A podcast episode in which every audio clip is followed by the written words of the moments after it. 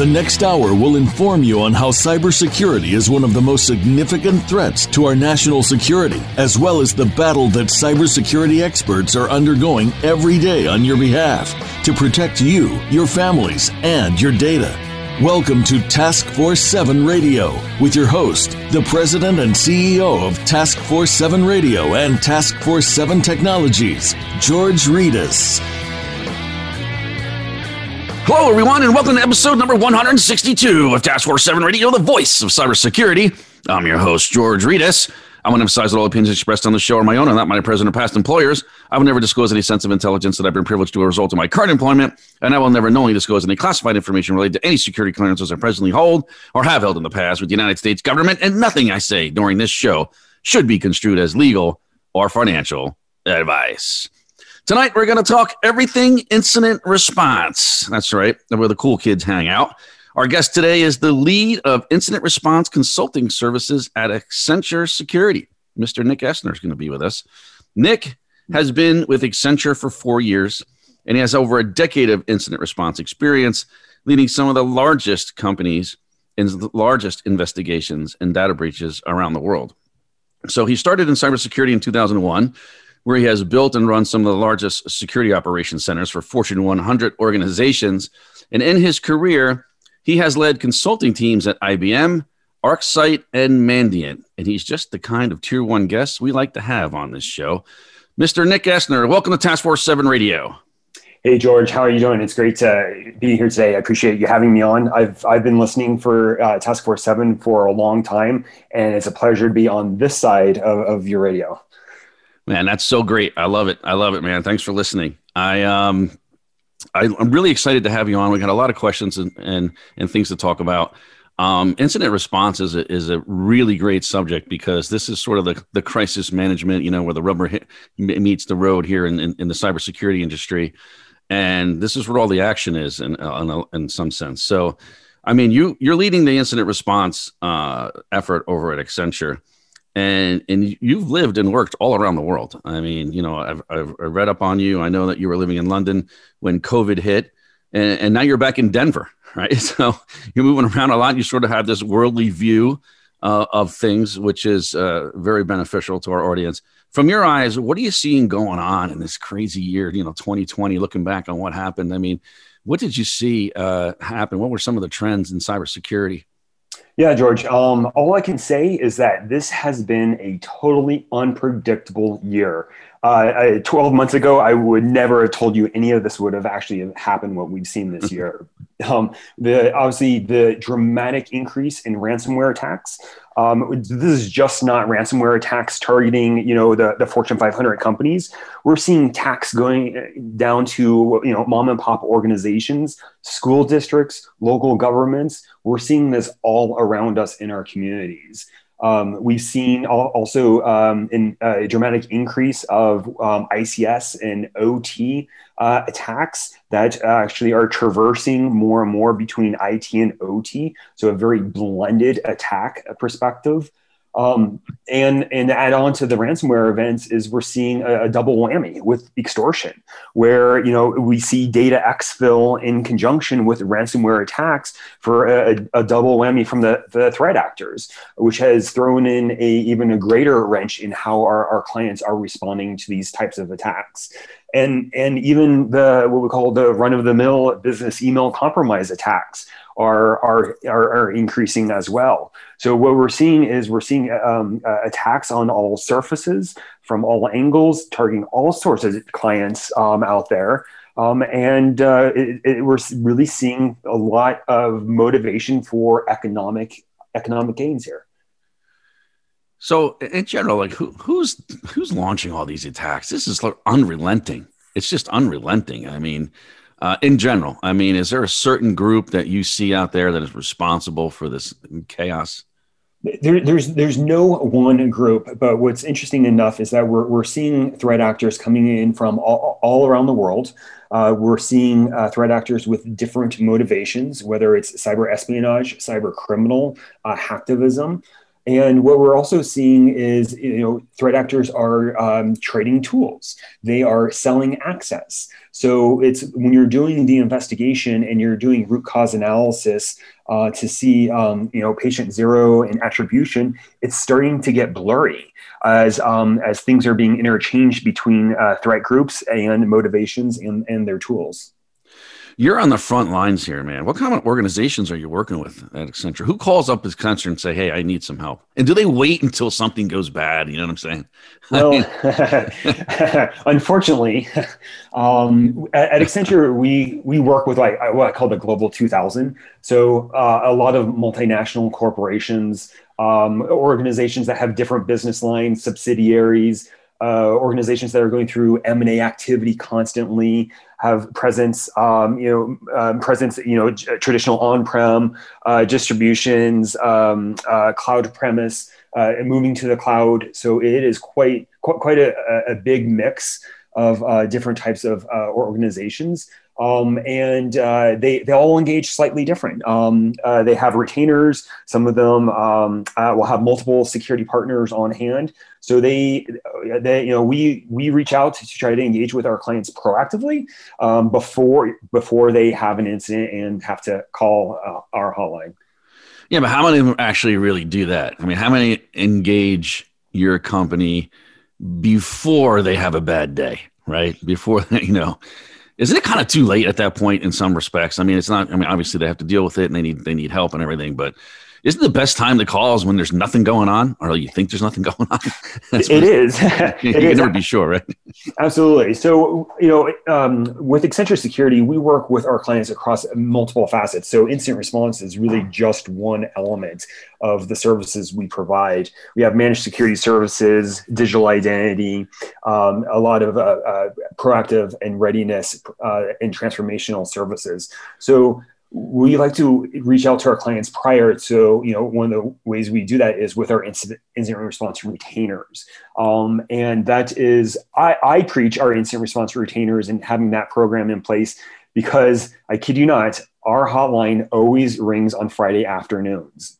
Um, no doubt. No doubt. friday afternoon five o'clock man. I mean before three day weekend or something. Sunday night. Absolutely. Um, so and think about that is during an incident, um, you don't want to be doing on a three day weekend or on a Friday night negotiating a statement of work and doing red lines uh, with your legal team. Um, what is even probably worse is um, uh, uh, being turned down on a Friday night because the firms you're reaching out to are too busy and can't take you on. So, yes, when things are quiet, we encourage our clients to go out, um, meet with different incident response providers, get to know them, build a relationship, put a retainer in place, and hopefully, you knock on wood, that uh, you don't need them. So, are, are most companies setting up these retainers through their uh, law firms, through third party law firms, to make sure they have that attorney client privilege uh, with yeah. your organization, or that's not happening?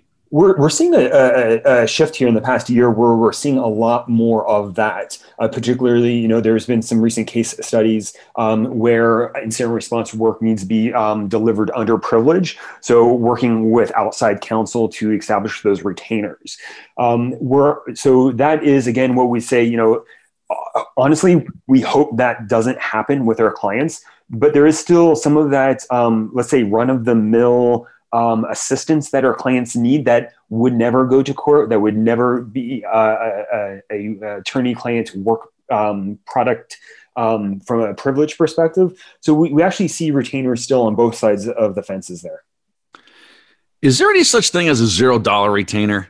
I mean, do you guys do that kind of stuff? I mean, a firm maybe doesn't have a lot of money, maybe probably won't need you. Maybe they have they have multiple retainers, right? Because I mean, a lot of these a lot of companies have two, three retainers uh, of uh, you know for incident response services, and maybe one is a paid service where they use that you know primary company all the time uh, during the year or, or for a certain amount of services. And then maybe the other two are zero dollar retainers that they have here here's our here's our agreement. We have any everything in place. We can we don't have to sit there on a friday night and do the have the lawyers do all the redlining. It, it's all done but then we just have to negotiate you know what we're what we're going to do what the service is going to be and how much it's going to cost uh, when it happens i mean do you see that or that's not really Yeah, so a lot of I'd say are some of our larger uh, uh, clients actually will have a couple retainers in place. Um, you know that that paid retainer, the value of that is that it comes with an SLA um, and those prepaid hours that, that clients can draw down. So there's a lot of benefits to having a paid retainer, but also, as you mentioned, a zero dollar is is have a couple more as from a backup perspective. There, there's no cost to setting those up because and um, but also keep in mind with a zero dollar retainer you're not getting an sla so yes you could call and invoke your zero dollar retainer but there's still no guarantee that um, that you will be at the front of the line for for for service. Right right so you know i guess covid has uh, really really changed things up in the cybersecurity world everybody working from home this remote environment how has this environment impacted your team's ability to respond to your clients while we're all locked down? Right? I mean, do you do you still travel on site for incident response? Uh, well, actually, interesting. Um, uh, my team has been actually delivering IR investigations 100% remote since about uh, mid March.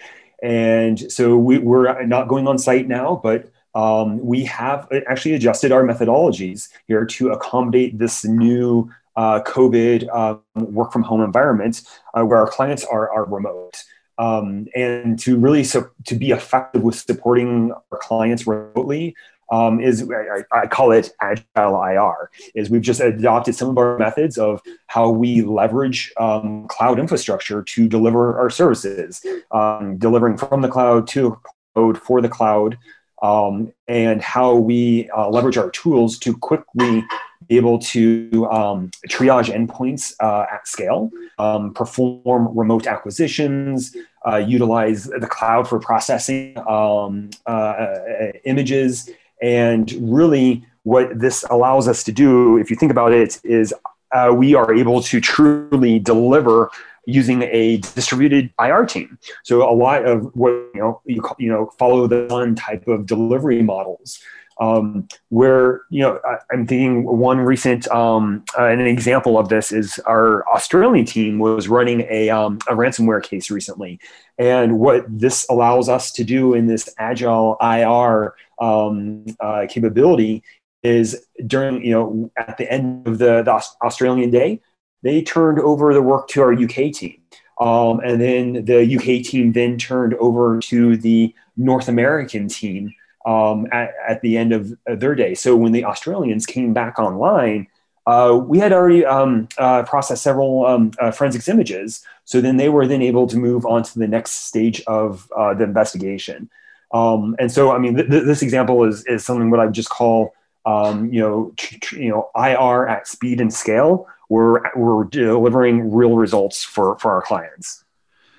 So, do you see this uh, trend staying, or you know, this process, I should say, uh, staying even after you know maybe COVID is gone, the vaccine comes out. Hopefully, hopefully everything goes great this year, we have a much better you know 2021 and and getting back to normal. But what does getting back to normal look like? I mean, do you still do these things remote? I mean, uh, what do you think is going to happen? Yeah, I wish I knew what normal normal is going to be. Um, I see. Oh, I, we, we've got a lot of, as, as you know, in my example there, a lot of efficiencies uh, that we we've created, which I think we'll keep. Um, but there's an element of face to face that is hard to beat. I mean, we are all uh, uh, social social animals. Um, there's this element of um, we, we, see a lot of challenges, you know, running virtual war rooms all day long and being, uh, you know, Zoom fatigue.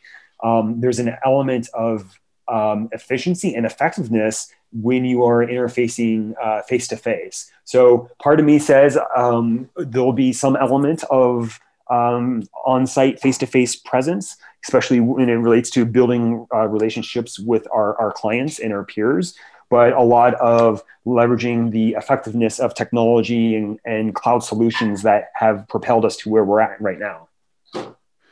So we're hearing a lot about these COVID nineteen phishing campaigns, and you know, I mean, it's just the, the lowest of the low, right? and they're targeting organizations with these phishing attacks. Like, what what are you seeing in regards to this? Um, yeah, I mean, you you see this in the news, right? Um, uh, spear phishing campaigns with COVID in the context Um, I, I guess I'd say two things here is first about phishing is um, we see so much of it because it actually works. Um, from our casework, about um, 50% of the initial vector is still phishing. Um, even even our own um, Accenture's our sophisticated adversary simulation team, um, when they're doing a, a red team uh, uh, assessment, um, they still get in through phishing because because it works.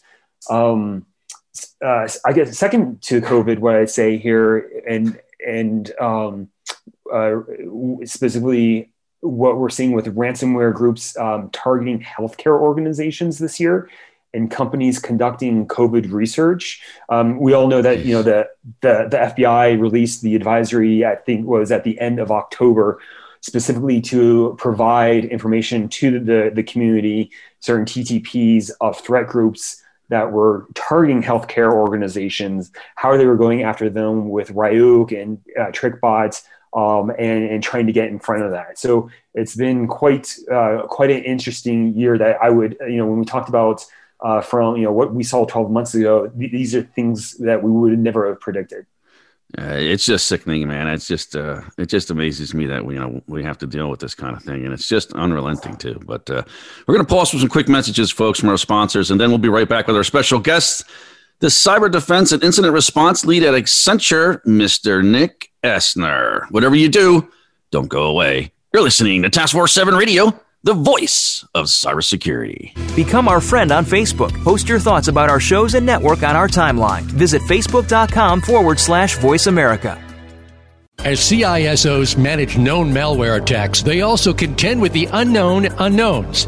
With 24 7 hacker innovation, where do CISOs place their next security investment bet? Find the answer with SINET. With forums and public and private partnership dinners in Toronto, London, Singapore, Tokyo, and across the U.S., SINET is a mission focused, purpose driven global community, advancing the next generation of cybersecurity solutions. As an entrepreneurial ecosystem super connector, brings innovators, top cybersecurity professionals, solution providers, investors, and government executives into a collaborative alliance. Join SINET's global community to empower your organization organization and the industry to defeat hackers with cybersecurity's next generation of innovation. Learn more at security innovation.org or Google SINET, S I N E T. In today's interconnected world, digital transformation is taking us on a journey towards exciting new ways to work, live, and communicate. In business, staying out in front of the competition means pushing the boundaries of the status quo and exploring the possibilities of the future. However, pushing forward into this fast changing digital landscape brings a new level of uncertainty and risk that must be measured, understood, and managed. By delivering state of the art cyber risk analytics, X Analytics is setting the standard to bring business clarity to the complex cyber threats organizations face each and every day. When it comes to understanding your financial exposure to cyber risk, trust what the global cyber insurance industry and Fortune 500 companies trust. Trust X Analytics to guide you through the uncertainty into cyber risk clarity. For more information about X Analytics, visit our website today at x-analytics.com. That's x-analytics.com. X Analytics, setting the standard in the enterprise cyber risk management. Have you friended us on Facebook yet? Why not? Just go to facebook.com forward slash voice America or search for the keywords voice America. Once you are part of our Facebook network, you'll receive daily messages about what's happening with our shows, this week's featured guests, and new happenings at the Voice America Talk Radio Network. And you can add your voice to the always active discussions on our timeline. Just go to facebook.com forward slash voice America or search for voice America.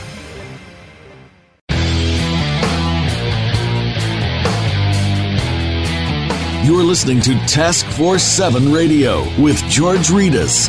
If you'd like to find out more about our program, please visit the website at taskforce7radio.com. Again, that's Task Force 7 with the number 7 radio.com. Now, back to this week's show. Here again is your host, George Rettas. Welcome back to Task Force 7 Radio, the voice of cybersecurity. We're back with our special guest, the cyber defense and incident response lead at Accenture, Mr. Nick Essner. So, Nick, you know, we talked a little bit about ransomware in, in, in the first segment. You mentioned it, and uh, we talked about all these phishing attacks. And I think, you know, we can all agree that 2020 is sort of the year of ransomware. I mean, it's just been nuts, right? Why is this happening? and why, why ransomware? And, you know, why are things so prime for ransomware attacks right now? Yeah, so I mean, ransomware is very opportunistic for the the threat actors, and you know, going back to the COVID and how we've pivoted to this work from home environment, um, organizations had had to quickly adapt to uh, this massive remote workforce. Um, you now think about it, you have employees that are now no longer protected by that traditional corporate defenses that we've spent years building. Um, you know, no, uh, you know, employees are not sitting behind those corporate firewalls. There's no IPS on the home networks. Uh, they may not be going through uh, proxies, and um, you know, maybe sometimes uh, employees are connecting through the VPN or, or through or Citrix. Um, basically, if you think about it, we now have a distributed workforce and and increase the attack surface. Um, and so this then changes the, the, the paradigm of how our security operations and our CERT teams monitor and respond to threats that are targeting um, our, our, remote uh, workforce. Um, so now, from a, a response perspective, um, you know, organizations are running remote uh, security operations teams. They're running uh, virtual war rooms um, trying to do remote remediation, remediating from the outside in. Uh, you know, think about there, there is no guy um, to send down to the data center anymore. Um, so we have to rethink uh, how we are responding and, and recovering to, to these types of attacks. Um, and, and, also, I'd say that um, ransomware attacks have, have been evolving this year. Um, we are seeing uh, uh, dwell times range between days to months. Um, we're seeing, as I mentioned earlier, access to environments are being sold from one group uh, to another, uh, going back to being very opportunistic. And, um, and, and we're actually seeing um, ransomware when it's deployed specifically target backup servers. So it makes it harder for our for our um, organizations to to actually then recover. Um, so it's it, it is just front, it's compounding the situation from a opportunistic to that that um, uh, attack surface, and then how organizations are able to to respond. So we're talking a lot about the response. Does the response begin before an attack even happens, so to speak, right? I mean, what are some of the, the mistakes that our companies are making in their posture for this type of attack? Hmm. Well, I, I, see a couple things here. I see companies not prepared from that response perspective um, because it's it's harder for organizations to quickly assemble and have a coordinated response. Uh, as I said, like when everyone's remote. Um, and when we look at, you know, uh, you know, we, we've always talked about from a, a, readiness perspective of having the incident response plans, having a disaster recovery plan. Um, these were all written back when we all worked in the office. Uh, when we yeah, had some of these some of these response plans are, are, some of these ransom attacks actually cripple the response. Right? Are, do you, you see that happen? I mean, absolutely. You know, yeah. I mean, what do you do then? when you, so your, your we, people can't even get online. Yeah, so we've uh, we've seen where um, it'll take down email. Uh, so you have to uh, have those plans to communicate out of bands. Um, we've we've seen where um, infrastructure management tools are impacted, such as you know SCCM. So how do you recover when your recovery plan instructs you to use SCCM and other uh, management tools, but those tools are unavailable, uh, along with let's say SAP. So it really changes that paradigm of what you prioritize to be able to to recover because you can't you know not every single application is a, a critical application that needs to be recovered first right? You actually have to have a plan and a sequence. So there's a lot of talk about you know when to pay ransom when not to pay ransom. I know the fbi says you know don't ever pay the ransom right and uh, it's against the law to pay ransom, isn't it? I mean, you can't just pay uh, a ransom to someone that you don't even know who they are. Um, you don't know uh, what their motives are. You don't know what they're going to do with that money. I mean, an argument could be made that you could be funding terrorist activities. Like you have no idea, really, and maybe sometimes you do, even. and you know, that, I don't know where that puts organizations, but you know, I was, I was recently having a conversation with someone, and they were like, uh, "Well, just saying that you're never going to pay a ransom because it's against the law is a simplistic view of things." What's your thoughts on that? that? that is absolutely right. You you cannot make that uh, simplistic view without being in in someone's shoes that has to make that decision. Um, uh, the the decision to pay is ultimately up to the organization and, and, their legal counsel, and you have to look at the the how you would do it. What's the potential impact? Um, working with the FBI, for example, um, and you know the the curveball here that I tell everyone is um, if there is life safety systems at stake, um, like you know, for example, when we talk about healthcare and hospitals, um, th- that is a very very hard decision to make in those types of, of circumstances. Um, and and to compound on top of that, one of the the driving factors that I've seen um, within organizations, um, whether to, to pay or not to pay, is their ability to recover, uh, specifically with backups um, what uh, it, it, if an organization can recover from backups, great. Um, but we, you know, we've seen uh, ransomware target the the backup servers, yeah. and so this is this is crippling uh, organizations. And we've we've seen organizations file Chapter Eleven bankruptcy. So this this is something you don't wish wish on anyone. No, no, it's terrible, absolutely terrible. But I think if you have an organization that gets hit with ransomware and then they call the FBI and they're you know investigating they're helping them along giving them guidance and direction and then the organization decides hey look we're going to go ahead and pay that ransomware what's the FBI going to do then I mean I've seen what they've been doing it's not pretty yeah, so in, interesting here. So this is uh, the whole process around uh, when an organization does does go to make a payment. Um, obviously, um, working with the FBI, working with your legal counsel. Um, there are um, uh, organizations that have brokers that do this uh, on, on, your behalf to actually negotiate with um, with the with the actors. Um, there is some some due diligence checks that that they perform but again, at the end of the day, um, you still don't know uh, who is at the at the other end. Um, and so there, there's an element of identifying the legitimacy, if that's such a word, of a threat group. Um, they, um, the, these broker organizations, you know, they they perform proof of life. Uh, they'll uh, test the decryption um, and and actually facilitate it on behalf of organizations. But I don't this is an unfortunate business model, and uh, I don't know how sustainable it is. Mm. So, what in terms of the FBI, right? I know there's people out there who do this for a living that help companies, you know, deal with the bad guys, right? Act as that intermediary and and and, and do the brokering and the and all the discussions that take place and everything. And uh, but what is the FBI going to do? Like, you know what I mean? Because I, I, I'm, I'm, they're not just going to sit there and, and let you pay the ransom. I mean, do you see them doing that? Do you see them and saying, okay, you know, you had to pay the ransom because your whole business was going to go down. We feel sorry for you. I don't, I don't see that happening. Yeah, so interesting. So the FBI is is not uh, necessarily an, an enforcement arm; it's more the investigation arm. Um, and so they're probably going to advise you um, of uh, ramifications to pay or not to pay, uh, and what may happen. Uh, a lot of these conversations, obviously, these are you know closed door conversations.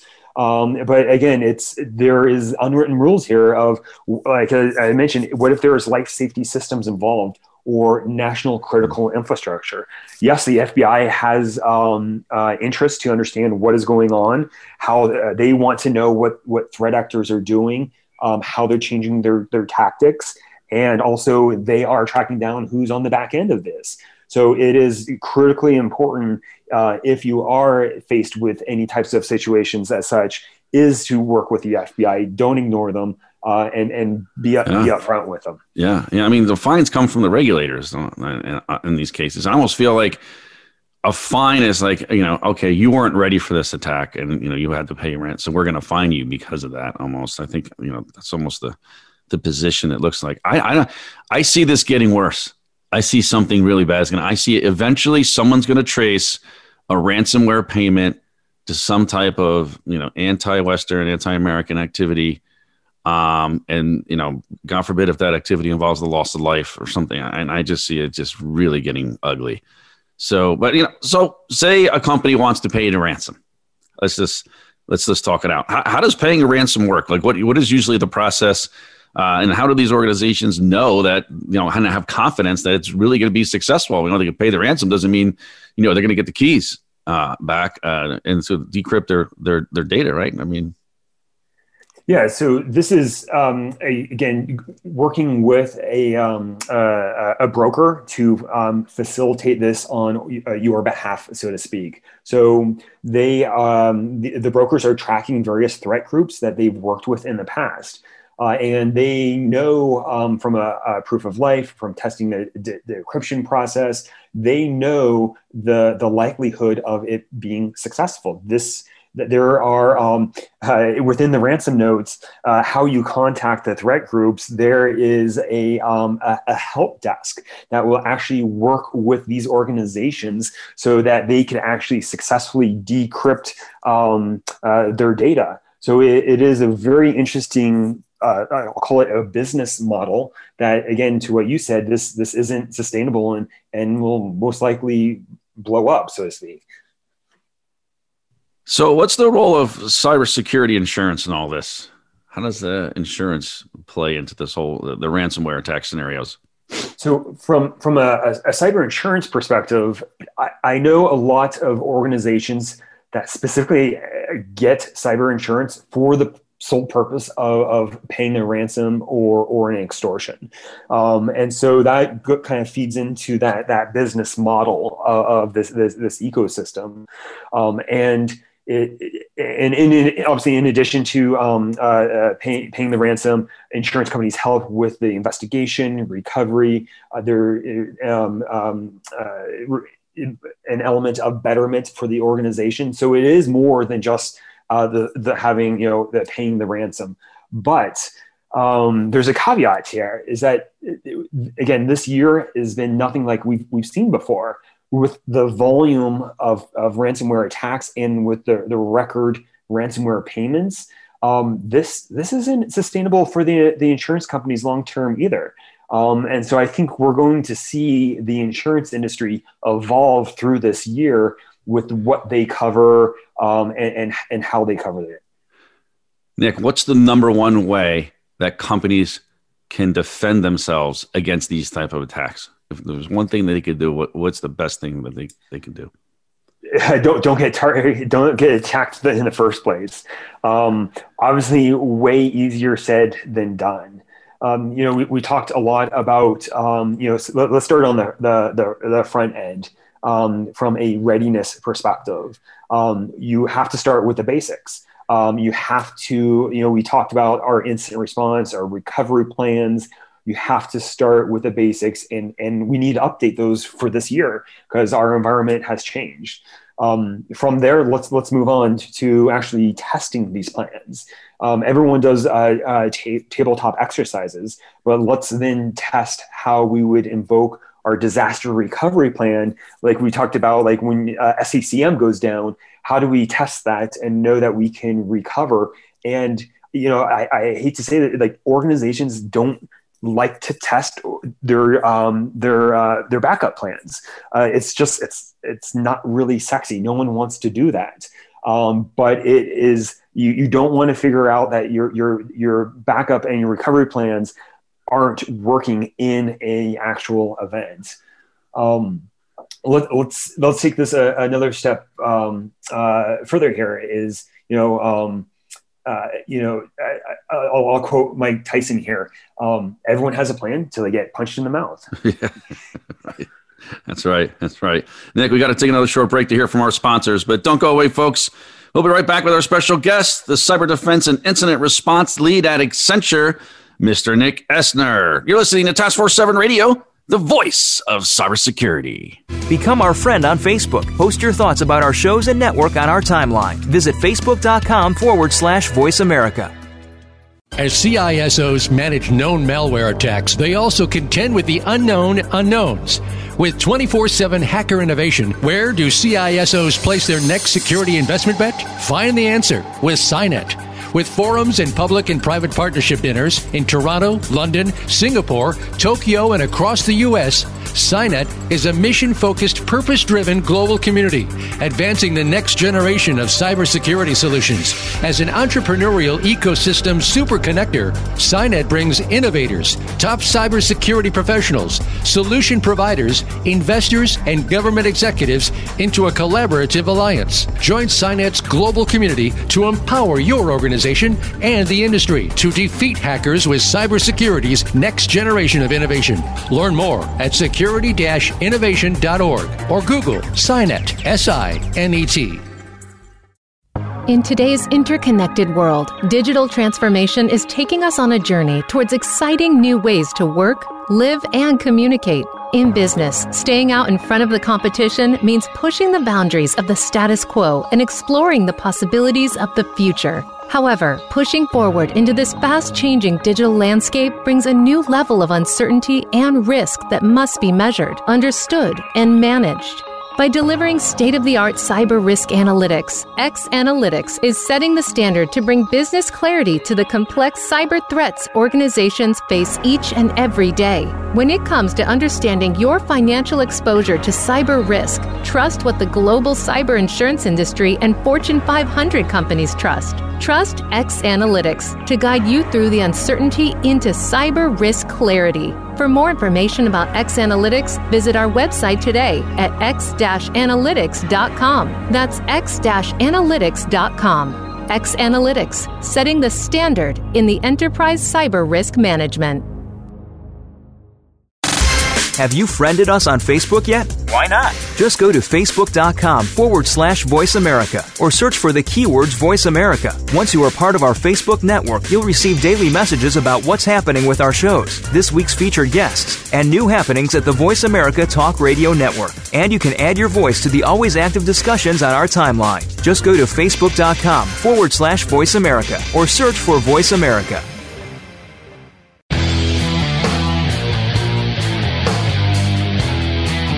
You're listening to Task Force 7 Radio with George Rettas. If you'd like to find out more about our program, please visit the website at taskforce7radio.com. Again, that's Task Force 7 with the number 7 radio.com. Now, back to this week's show. Here again is your host, George Rettas. Welcome back to Task Force 7 Radio, the voice of cybersecurity. We're back with our special guest, the cyber defense and incident response lead at Accenture, Mr. Nick Essner. So, uh, what are you telling your clients to do now? What, what, you know, to be ready for ransomware, to be ready for other kinds of attacks? What do you see coming uh, up in 2021? Uh, 2021. I wish I knew what was going to happen in 2021. um, I get a time machine here and, and go back to um, two years ago, maybe. Um, it, this is really difficult um, time here as, as, we've talked through a number of uh, elements already. And it's just hyper vigilance is you know we were just talking in the last uh, section about from a, a readiness perspective um, from a uh, people process perspective there's a lot of challenges with i mean we've seen organizations impacted with the the uh, economic business climate where organizations had to lay off it and security folks um, we have there's an element of us having to do more with less as the the the obviously the attacks are not going down. The sophistication of the threat actors is going up. Um, and and so it, it's this is constant um, uh, uh, cat, um, cat and mouse game here. Right. Are there technical controls or tools that you're recommending that that folks use yeah, so everyone wants to solve a problem with a tool. Um, and you know, um, one, you know, there, we, have got to look at this, uh, uh, you know, mul- multiple angles here. And one of the things that we're doing from an incident response perspective is doing a lot of technical control testing with our clients and, and specifically with ransomware. So we are, you know, uh, think of this as um, uh, super hyper realistic tabletop exercise on steroids, um, where we're we're actually creating ransomware. We're we're testing it in a controlled manner um, with our clients on, you know, let's say different endpoint configurations, and we're looking at um, how our client systems actually respond. How are, what controls um, uh, do they have that as, as prevents, preventing ransomware deployment? What early warning indicators do our system, our, our clients have that can pick up on this? So it's really taking the, the testing to, to the next level. So when they do see ransomware for the first time, they're not figuring out how their controls are detecting it or preventing it. So specifically, you know, we're working with a lot of um, uh, various EDR solutions um, and uh, constantly testing the effectiveness with their clients, um, looking at fine tuning policies and configurations. So they, so it, you know, that it will one prevent the ransomware from from deploying, and then two, what controls and detections do we have in place for for early warning? So last week, um, I think on Tuesday last week it was, FireEye disclosed a breach where they said that client information and red team tools uh, were compromised. Um, so I'm, I'm, not sure what what type of client information. Um, what's your take on the tool piece of this, and and do you think these tools will be used against uh, the organizations that they were trying to protect? Well, this, this has been a, a very interesting to follow. Uh, n- no doubt, um, this is a high-profile target, uh, a, hard target, uh, nevertheless. And what we understand is um, this seems to be a very sophisticated threat actor.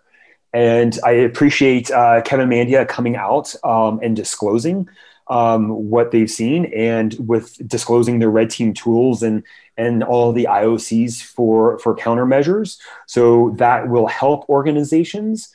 Um, but yet there is this um, th- there is this this degree of um, uh, of uncertainty almost of um, the from a uh, uh, uh the threat actor motivation um, are they going to weaponize this for other attacks from a broader campaign perspective, or um, or distribute these tools to to other threat groups um, and, and, and potentially cause uh, chaos? You know, we see ourselves on TF7 uh, radio as the advocate for the cybersecurity professional. You know, the advocate for the CISO that's out there. Um, and I see cybersecurity professionals being critical of uh, FireEye and their defenses. And I just, when I see that, me personally, I, I, I just, I, I think it's, it's amateurish and I just, it's so JV and they, they really have no, like you lose so much credibility because this could happen to anyone. I mean, you have one of the most sophisticated, um, funded uh, actors in the world you know specifically targeting your organization like it's pretty good chance you're going to have a problem right? And so, what what are your thoughts on these people that are coming out and just you know, uh, I, I think talking you know way out of turn, in my opinion. Um, what are your thoughts on that? I, I, agree with you, George. This is um, I, we don't wish this on anyone. We we have friends that work um, at at FireEye, CrowdStrike, at all all um, security organizations. Um, we we don't wish this on anyone. This is a a worst case doomsday scenario for for the company. Um, we we you know we don't know um, all the information, and to uh, accuse or blame um, an organization for failures, it, it's just it's it's not professional, um, and we, we we wouldn't want this. We wouldn't wish this on anyone. Yeah, and as we're as we're just wrapping up the show, I like to say that you know I think Kevin Mandia may have possibly done more to advance cybersecurity and defend organizations against cybersecurity attacks than anyone else on the planet. And so, you know, just something to take away. Hey, Nick, thanks so much for coming on the show, man. I really appreciate it. Can't wait to have you back. Yeah, George, thank you. I, I enjoyed our conversation today and uh, looking forward to next time. All right, folks, it's it's time to bounce up out of here. Uh, I hope everyone's enjoying this special holiday season. Thanks for tuning in. You're listening to Task Force 7 Radio, the voice of cybersecurity.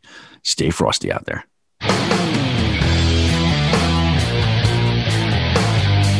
Thank you for tuning in this week to Task Force 7 Radio. To learn more about Task Force 7 Radio, please visit our website at taskforce7radio.com. Be sure to join your host, George Rettas, again next Monday at 8 p.m. Eastern Time, 5 p.m. Pacific Time on the Voice America Business Channel.